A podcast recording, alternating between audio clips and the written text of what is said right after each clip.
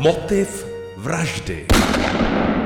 Hezký den a příjemný poslech všem, co se rozhodli poslechnout si další díl podcastu Motiv vraždy, který jsem tentokrát nazvala torzo. Zní to hrozně, ale je to tak. Pokud vrazi nevědí, kam s ním, tedy s tělem, pak ho rozřežou. Kusy těl nejčastěji dají do krabic, kufru nebo pytlů, pošlou poštou, nechají ve vlaku, dají do popelnic, kontejnerů a nebo hodí do vody.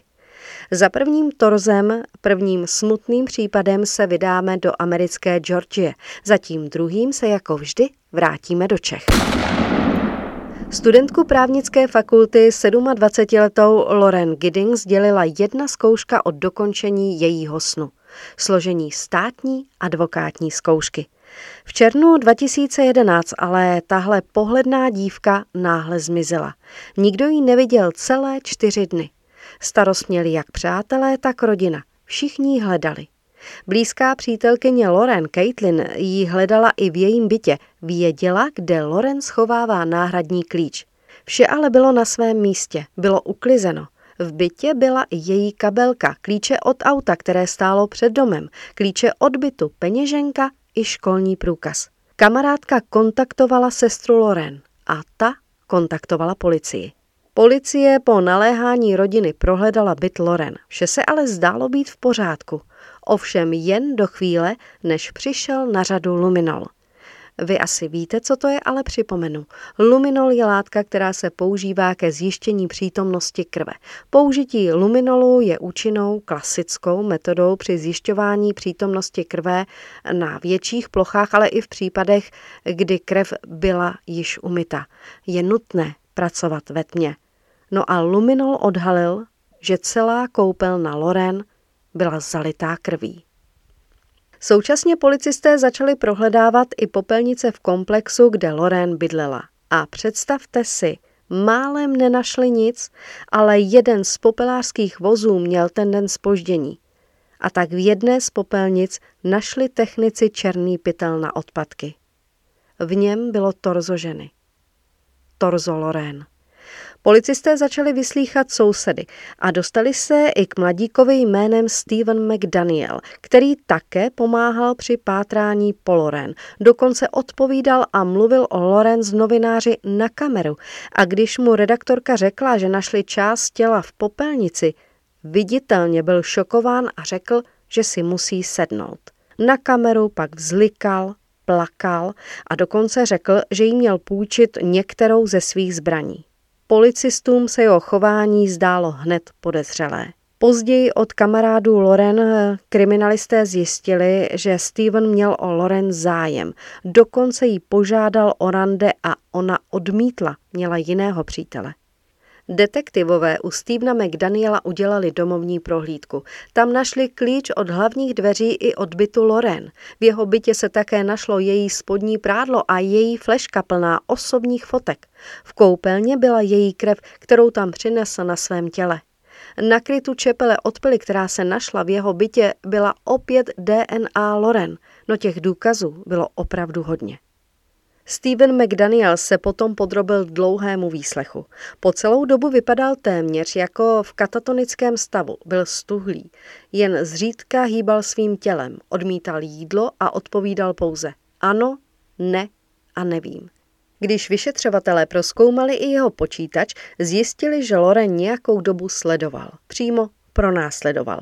V počítači byly nalezeny její fotografie a videa pořízená jak přes okno, tak i v jejím bytě. Také ji vyhledával na Facebooku a jiných sociálních sítích. Policisté dokonce řekli, že sledoval každý její pohyb. Našli i smazané video, které použil k průzkumu jejího bytu a natáčel i v den vraždy. Kameru přidělal na nějaké dřevo a s ní koukal do jejího okna, aby viděl, co se tam děje. Loren měla jednou pocit, jako by někdo v jejím bytě byl. Svěřila se svému příteli, ke kterému se brzy měla přestěhovat. A to Steven dobře věděl. Steven McDaniel byl obviněn z vraždy Loren. A pokud jste si doposud mysleli, že to byl třeba nějaký údržbář či správce toho komplexu, přece jenom měl ty klíče, tak ne. 25-letý Steven McDaniel absolvoval také práva. Podle ostatních studentů to byl takový inteligentní podivín. Vyšetřovatelé se dozvěděli, že ho přátelé považovali za trochu strašidelného. Říkali, že byl posedlý zombíkama. Často se ptal ostatních, jak spáchat dokonalou vraždu. V bytě měl neskutečné množství zásob. Měl tam stovky toaletních papírů a konzerv. Prý, kdyby přišel konec světa. Steven zapíral, ale důkazů bylo tolik, že se nakonec přiznal a strašlivou noc začal policistům popisovat, líčit. Loren šla klidně 25. června spát a určitě si v hlavě probírala plány na další den, co musí zařídit, komu zavolat, kam se jí chce a nechce, na co se těší a tak dále a tak dále. Nic. Nic nebude. Po téhle noci pro ní už nepřijde den.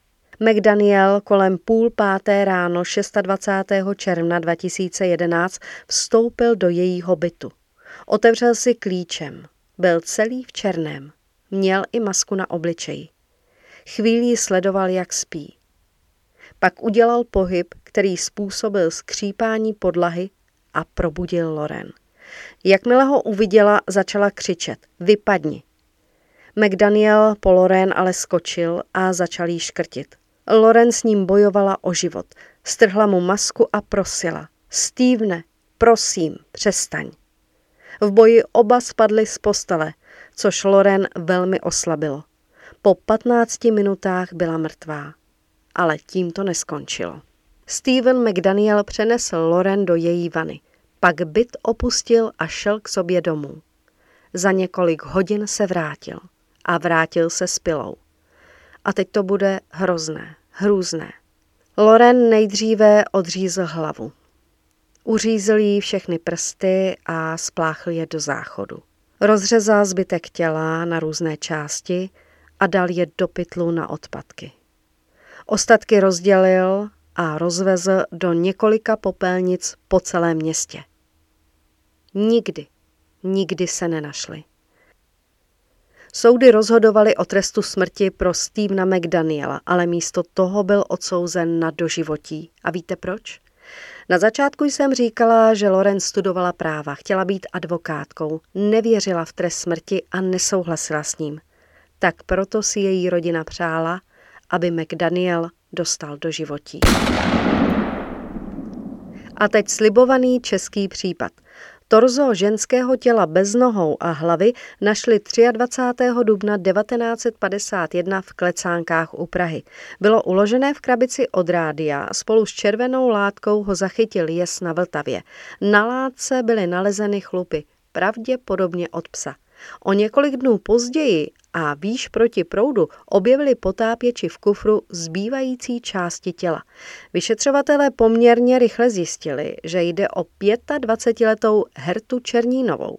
K identifikaci také pomohla velká 32 cm dlouhá jizva na jejich zádech. Ta byla po odstranění části plic napadených tuberkulózou. Herta byla pohřešovaná, tedy spíše po ní bylo vyhlášeno celostátní pátrání kvůli spronevěře, protože zmizela, tuším, 17. dubna, kdy vyzvedla z živnobanky 67 tisíc korun určených na výplaty zaměstnanců. Mezi prvními kolegy, se kterými kriminalisté v její práci mluvili, byl i Miroslav Šmít. Ten kriminalistům naznačoval, že možná i z penězi utekla za svou matkou, která žila v západním Německu. Tím byl ale hned podezřelý. Vyšetřovatelům bylo od začátku jasné, že nemohlo jít o přepadení venku cestou z banky. Toho by si určitě někdo všimnul. Správně předpokládali, že jí o život kvůli těm penězům připravil někdo, koho znala a komu musela důvěřovat. Kriminalisté dále zjistili, že si 44-letý Miroslav Šmíd žije nad poměry. Má velmi náročnou milenku, se kterou navštěvuje luxusní noční podniky, nechává pro ní šít šaty v drahých salonech a letadlem navštěvují Slovensko. Na to si v té době opravdu nemohl vydělat.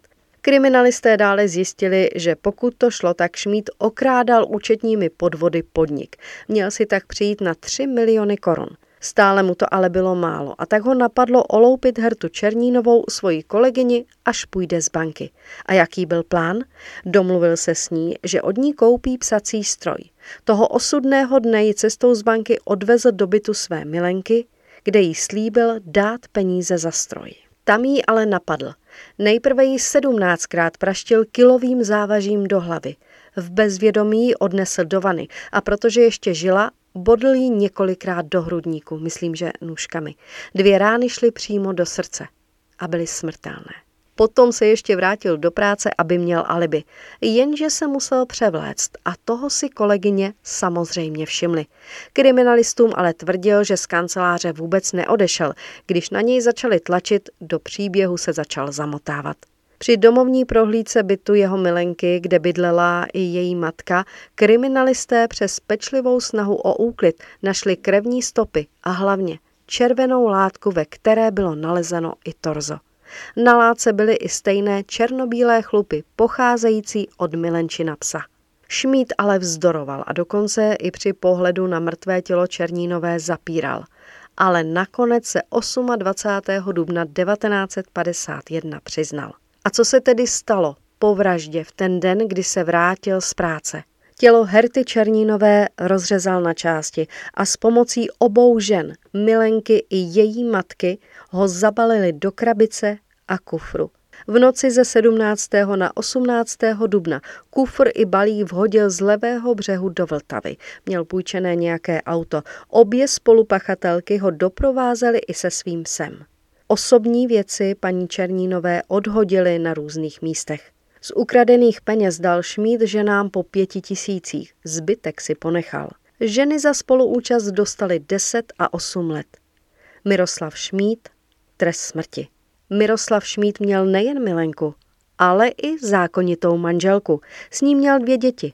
Manželka neměla o jeho podvodech a milostných avantýrách ani ponětí.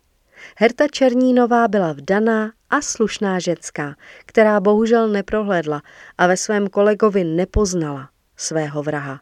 Ale kdo by poznal? To se prostě může stát každému. Případ se v 70. letech dočkal volného filmového zpracování. Šlo o, tuším, 15. díl 30 případů Majora Zemana, Kvadratura ženy.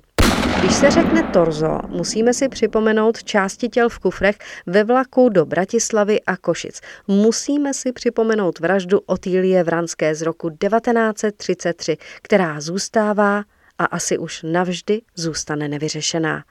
A i dnes jsme se bohužel dostali k tomu, že oběti své vrahy většinou znají a mají v nich důvěru.